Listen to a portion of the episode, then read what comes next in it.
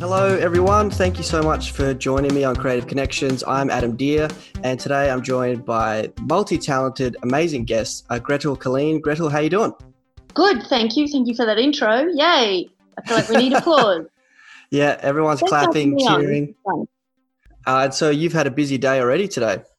Yep. Um, my I have a book coming out in March, and I've got to do the edits now. Um, I'm, I've got to drive up north because I I'm not flying because my mum is ill. I've got it's eight hours to drive up to do a, a corporate gig, which is massively reduced in size.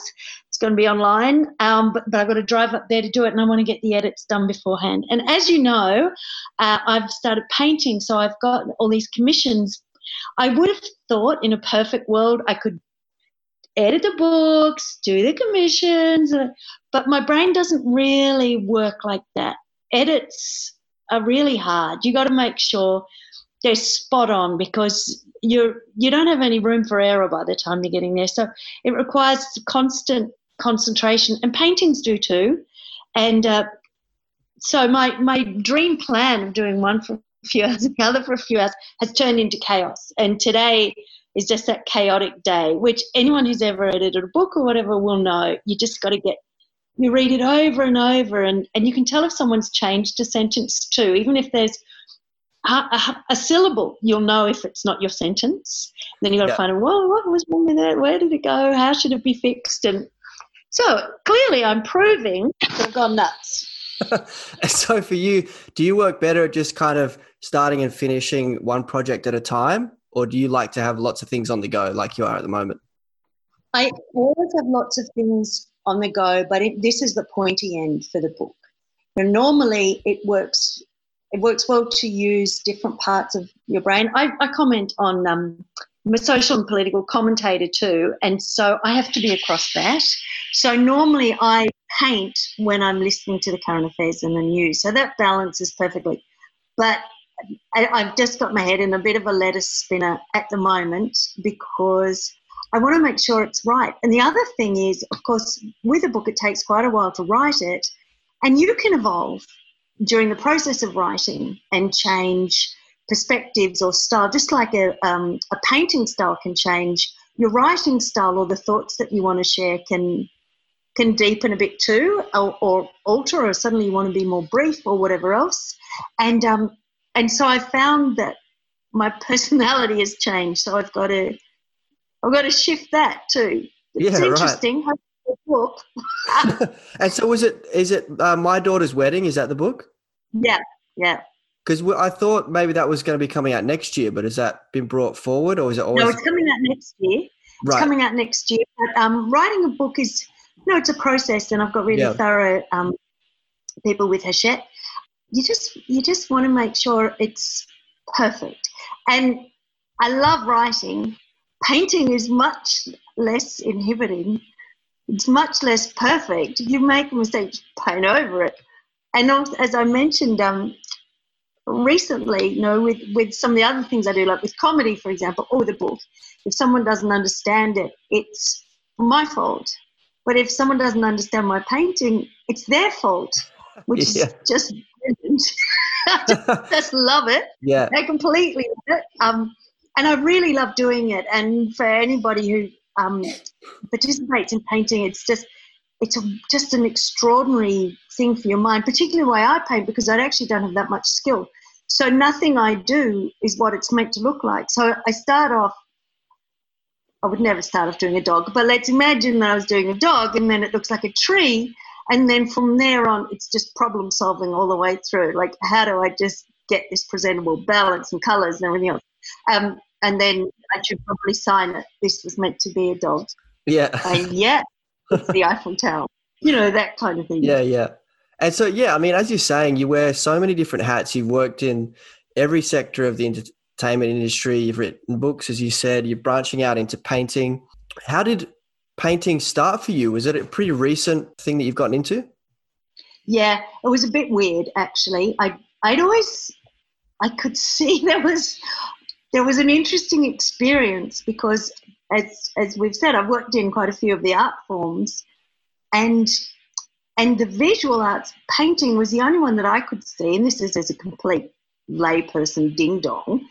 I just thought, wow, that's a real cowboy kind of scenario. There was a disproportionate number of really good people, good-looking people who are artists, and whenever you see that, you think, "What's an interesting, interesting yeah. thing." Is there a link there?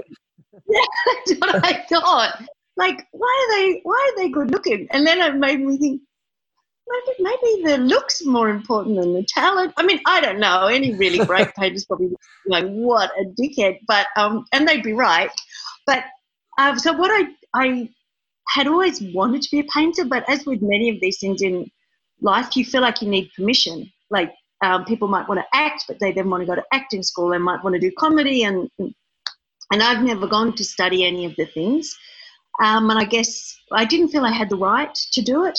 And then um, prior to Christmas last year, the fires were coming. You know, the, we were starting to get more and more fires, and, and we had to spend time indoors because of the smoke. And so I got some of my photos printed and started painting those.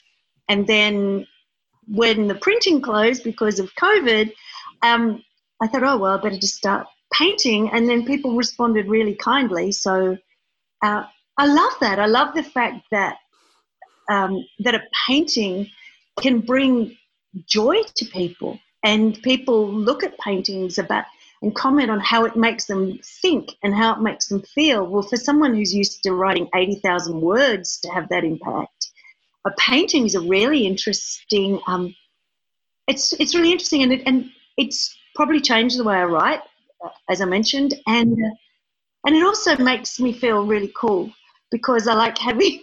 I like yeah, having. I'm, I'm an artist.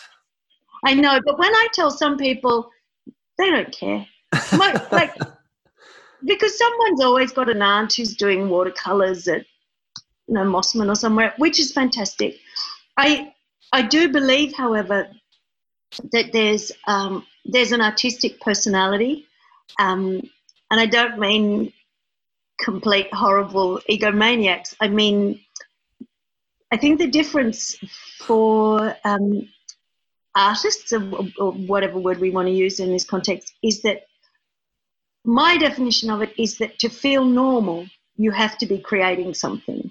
It's not something that you do uh, after your nine to five job as a hobby. You do it. It's a, it sustains you. Doesn't mean you have to do it all the time, but if you don't do it, you don't feel right. So right. it's a little bit like this is probably a horrible metaphor, but um, you know how an uh, an alcoholic might need that first drink to feel normal.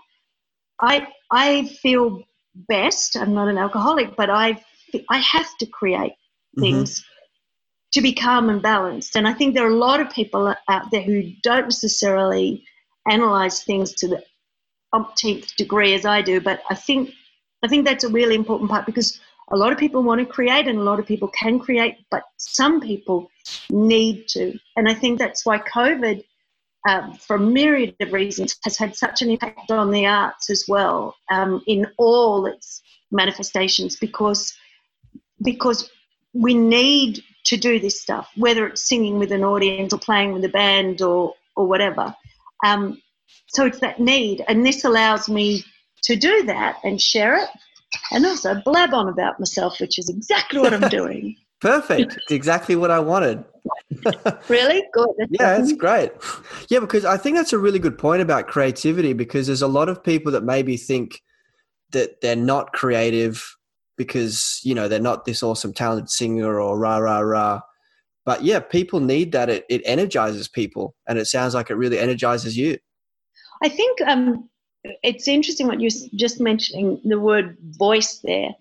I I have often heard with painting people talk about um, well, not often, maybe twice, where people say, "Oh, I would never buy a piece of art from someone who isn't a great draftsman. You need to be a great drawer, a drawer." Well, it made me realize I, I don't actually agree with that because just as with singing, you can have an untrained voice, but it's a unique voice. Mm. And and it, the person is born like that, and it doesn't mean they, they can do opera or whatever, whatever their skill or, or technical uh, prowess is. They don't necessarily have it, but they're born with a voice. And I think you have a voice in writing, obviously, you can have a voice on stage, but I think also in painting you can have a voice. And and I didn't realize that because I can't draw Fabbilio, but um, anyway, he's hoping I might just have gone nuts during COVID and. yeah, and I guess with what you're doing, uh, at least in terms of the painting, has been very much influenced by major, you know, global events. So I'm sure there's yeah. a different avenue for people to connect with. You know, you, I think your most recent gallery, the COVID collection, people are going to connect and resonate with that in a different way, whether you're, you know, yeah. quote unquote professional or not. It's been interesting because during this time, as horrible as it is for so many people losing their jobs, and you know we know that there are terrible, terrible circumstances, but but the forced stillness, um, which I think we're so accustomed to now that I almost don't feel it, um, but that initial forced stillness really did encourage some people to discover other things. Some people I know were doing bonsai. Other people realized they were really great at creating crosswords. It, it makes made me realize that that frantic pace we were working, living at, a lot of people weren't happy with it, but also what we were denying ourselves because a lot of these opportunities are joy. And I have to say that the painting also, um, for me, it stopped me going going nutty. Not, I mean, I don't kind of have a proclivity for going nuts, but I think whatever you can do, and also, you know, exploring your own mind is a wonderful thing. I like my company, I like other people's too, but I like discovering what's in my mind, mm. which is why writing is great, why improv is great. I think a lot of us love discovering what's in there, and our society encourages us to relentlessly show our sh- social status by being around people all the time. Look how mm. popular I am. Yeah. But actually, sometimes really great company is yourself. And because you're as smart as yourself and as challenging as yourself. And, and sometimes you can have a really interesting exploration with the arts, for example, that you can only do with yourself because you challenge yourself. And, and uh, that can be hard to find otherwise. Yeah. And I think that's a very mature approach to life. And that if you're willing to ask yourself, those big questions and actually sit down and uh, face some of your thoughts.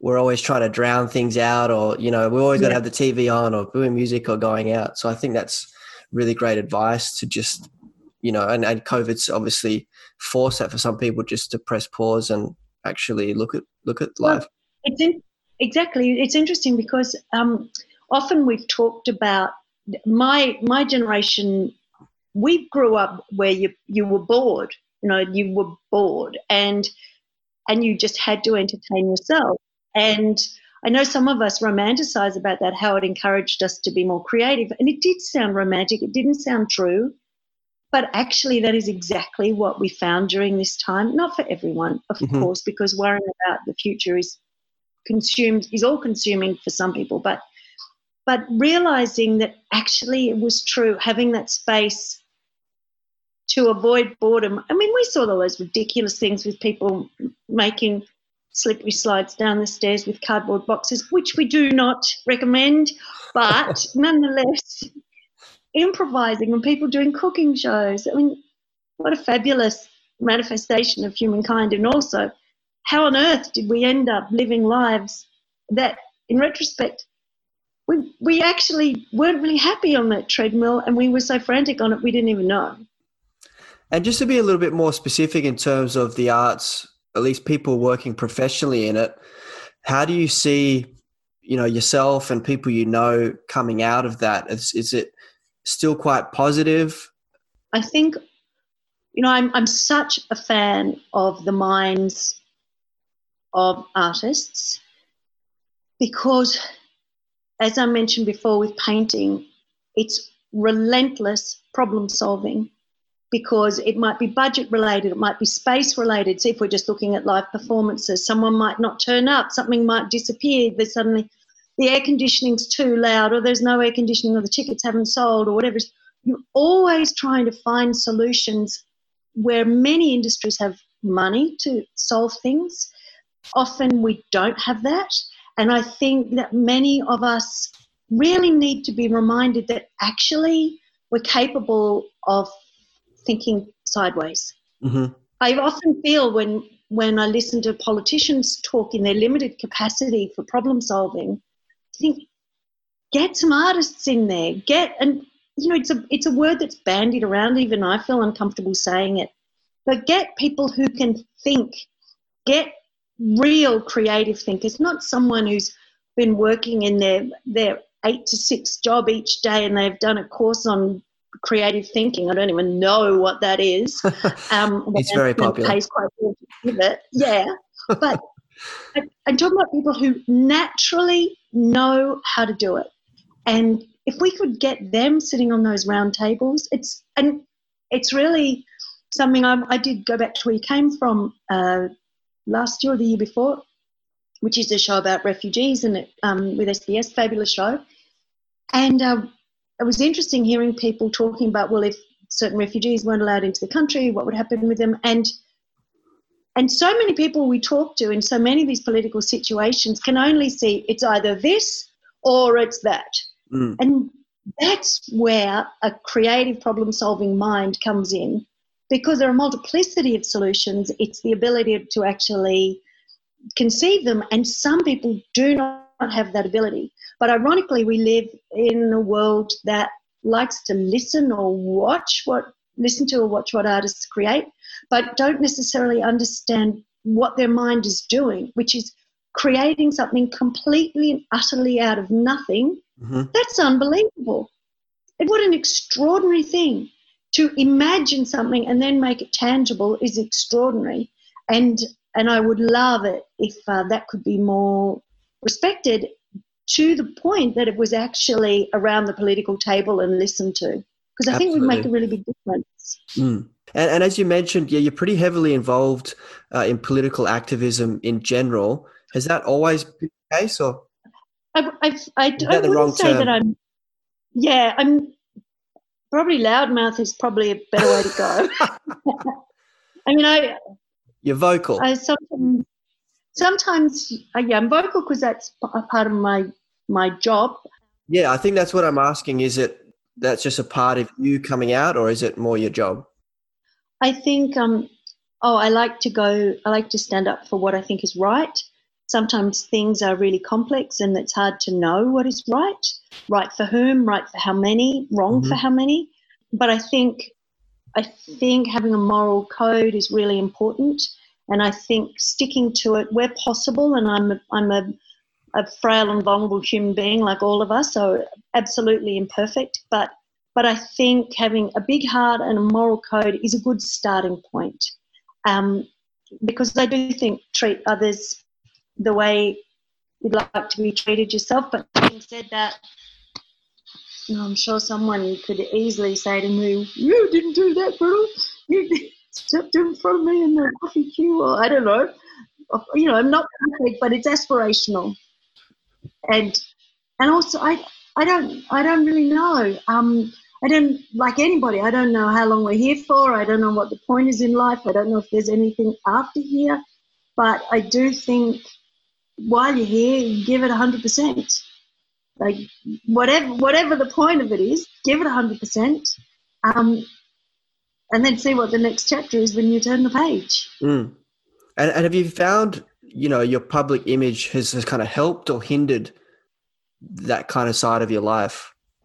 You know, you know which the, uh, um, uh, like like in being able to you know staying true you know to your values what you believe has it kind of helped to is it well, amplify I'm, I'm the right very, things? Well, i wasn't very good. I mean i'm i'm not really famous now. Um, and that's a relief oh, real fame is uh, suffocating Yes, um, right. Just national terms. Um, so people just kind of see me and wonder did they go to school with me or whatever. Um, and you know that's good. Uh, it helps my art because if people like me or what I stand for, then then they like to have a piece of my work in their mm-hmm. home, which is really beautiful. Um, and so I always try to make, if someone doesn't have much of a budget, I'll do a really little painting for them. You know, just yeah. so one centimeter by one centimeter. Yeah. yeah, a little thumbnail. Um, so I love that. Um, the fame is a, you know, going back to when I was super famous. I mean, that was super famous for here, not globally, obviously. I found that uh, a hindrance myself. Um, was that sort of during all the Big Brother stuff? Yeah, it's hard for. Um, I watched the first season. I remember. Great, great. That was a good season, actually. I think that I think people were very fond of those seasons in those days. They really loved them. So it's a, a soft spot in a lot of people's hearts. But the thing about any of those things in life, um, just to mention that metaphor again about chapters, um, it's knowing when a chapter in your life is over and when it's time for the new chapter. And and that might be being famous and then being a gardener or being right. a mum and then being a you know because you're hands on with mum and then the kids move out or whatever. It's it's going with the flow of of those things is really important because one of the difficulties when people are in the spotlight is you can perceive yourself as a failure when you're no longer in it. And mm. it's really, really important not to judge yourself that way, to just recognize, well, that was an experience. And now I'm ready for the next one. Does that make sense? Yes, absolutely. And I, and I think that's a good point in kind of linking back to what you were saying on reflecting on self and getting to know yourself better because one you're being famous and then maybe not being as famous at the end of the day you're left with yourself yeah and uh, and i think you know with all of this even with covid these things are really good reminders for us to sit down especially during the hard times because we never question things when things are good and all of us have times where you know everybody in the street is, thinks we're amazing and we get offered some weird job and and then we have this time where everything's crap and the person doesn't return your call and you get yeah. thrown out of your rental. We all have those. But when things are great, we never question it. When things are bad, we do. Why is it like this? Why, why, why? And but we need to question it at all times, but we also need an answer. Not just the why, why. We need, well, why? What do I believe about this? What what can I learn and seize in this time that means when this COVID experience is over or evolves to be manageable, I am a better, stronger, more capable, happier person because I looked at my value system during this time and and grew. And and I, I, I spoke to a friend of mine recently who I was a bit grumpy with. And I said, What's it going to take? You know, you've lost lost your business, you've put on weight, your relationship is, is a bit stuffed at the moment. What is it going to take for you to have a look at what's going on and, and learn here? Mm. Um, I think it's annoying to be honest. I should use my market a bit, you know, my audience a bit better, but but that's what I, I think, um, and I think that helps because because oftentimes when we feel there's nothing we can do about something, and this can happen in any part of the arts, you actually can do something about it. You can make yourself better, make yourself mm. stronger. Strength is fabulous and more capable. Mm-hmm. I think that's really good, especially in the arts. We need strings to our bow. Just sort of going back to earlier part of your career. You you were studying law, if I get this all right, but you decided to take a different path. Was there what was the catalyst behind that shift in direction, or was there? Oh, I couldn't find the exam room. That was all. that was Is that true? Is that really true? Yeah. Oh, yeah, that sounds horrible. Sorry for laughing. that just sounds... No, no, it's true. I just thought, oh, this sucks. I I didn't really think about it. I was doing commerce law, which is kind of silly for someone like me. The law was probably not that silly, but um, and and so I left, and uh, and Did you feel voila, like that was like you were ex- that was something you were expected to do? Was like, yeah, commerce and law. That sounds like the right thing I should be doing. Well, we can't. We just things were different in those mm. days. If um, if you had a certain kind of mind, then you immediately did. There were a few more opportunities for girls opening up, but they were still limited in the sense of, well, if you had a certain kind of mind, you did medicine or law. So lots of people did law.